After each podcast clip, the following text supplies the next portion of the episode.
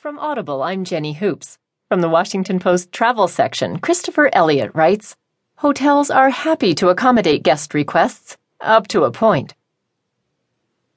When Jim Reed checks into a Westin hotel, he inevitably catches a whiff of a woody cedar and vanilla scent called white tea. It's a pleasant smell to most guests, but not to him. I have had a headache for about a day, says Reed, who works for a transportation services company in Washington, D.C.